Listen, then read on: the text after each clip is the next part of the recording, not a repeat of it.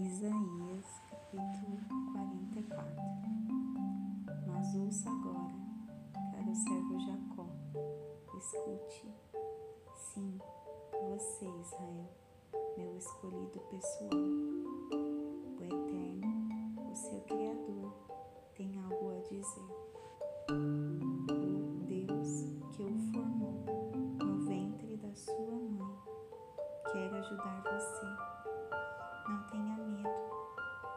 Amado servo Jacó. Jesurum, aquele que escolhi, pois vou derramar água no solo sedento, enviar ribeiros por toda a terra rachada. Vou derramar meu espírito sobre seus descendentes e minha bênção sobre seus filhos. Eles brotarão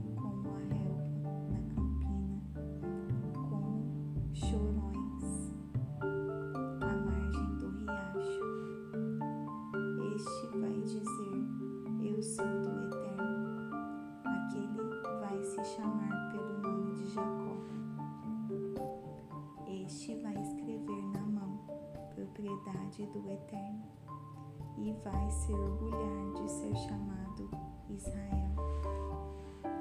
O Eterno, Rei de Israel, seu Redentor, o Senhor dos exércitos de anjos diz: Eu sou o primeiro e o. Além de mim, não há Deus. Quem pode ser comparado a mim? Manifestem-se Vejam se alguém pode comigo. Desde o início, quem foi o único a anunciar o futuro? Digam-me o que vem a seguir.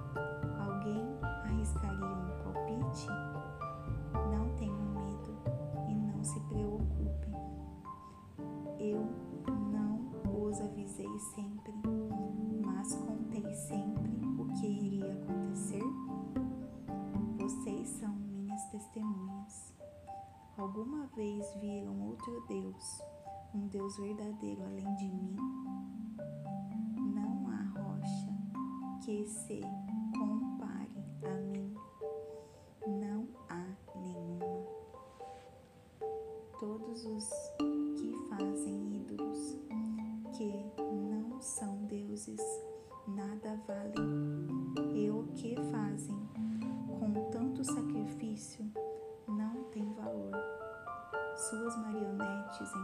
de deuses não veem nada e nada sabem. São de dar pena. Quem se importaria em fazer deuses que nada podem fazer, que não podem ser Deus? Observe como todos os adoradores de ídolos escondem o rosto de vergonha. Observe como os fabricantes de ídolos se encolhem quando seus ídolos os decepcionam. Tragam-nos aqui, a céu aberto. Façam que enfrentem o verdadeiro Deus. O ferreiro fabrica seu ídolo, que não é Deus. Trabalha com ele na fornalha retorce-o e o martela na bigorna. Ponto trabalho.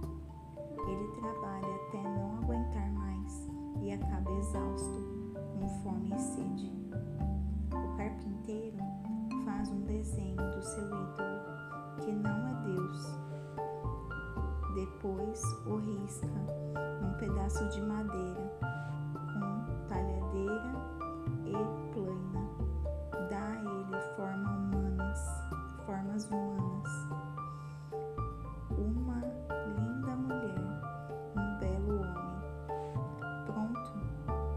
já pode ser colocado no oratório.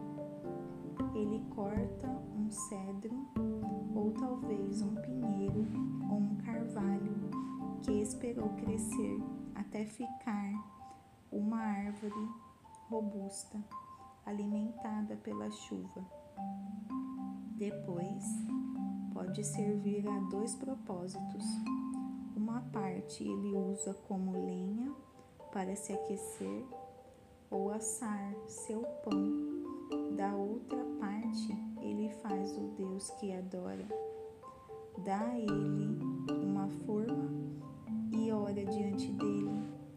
Com a metade faz um fogo para se aquecer e preparar sua comida. Ele come bem e relaxa, satisfeito, com o estômago cheio e os pés aquecidos pelo fogo. Ah, que vida boa! E ainda guardou metade da madeira para fabricar seu Deus, de acordo com seu gosto pessoal.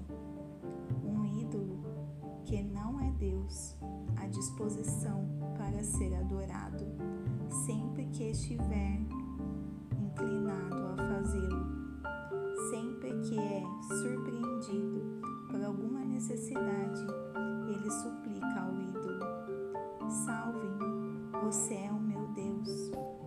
Não tem a mínima lógica. Eles não têm olhos.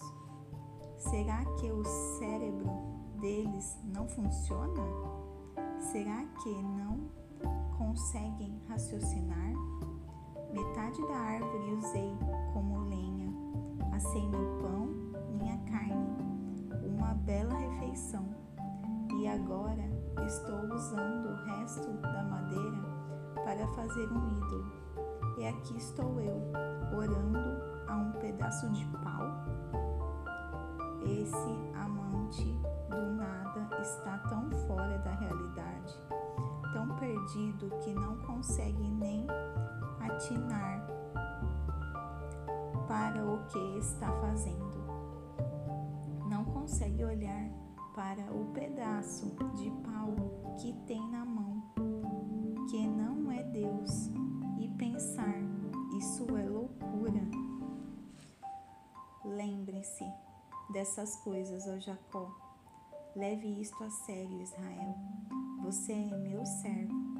Eu o criei e o formei. Você é meu servo, ó Israel. Nunca vou me esquecer de você. Apaguei a lista de todos os males que você cometeu.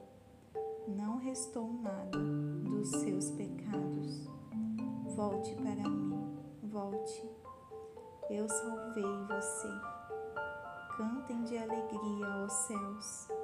O Eterno fez isso. Gritem bem alto, profundezas da terra, e vocês, montes, cantem um coro florestal de carvalhos, pinheiros e cedros. O Eterno salvou Jacó. A glória do Eterno é demonstrada em Israel.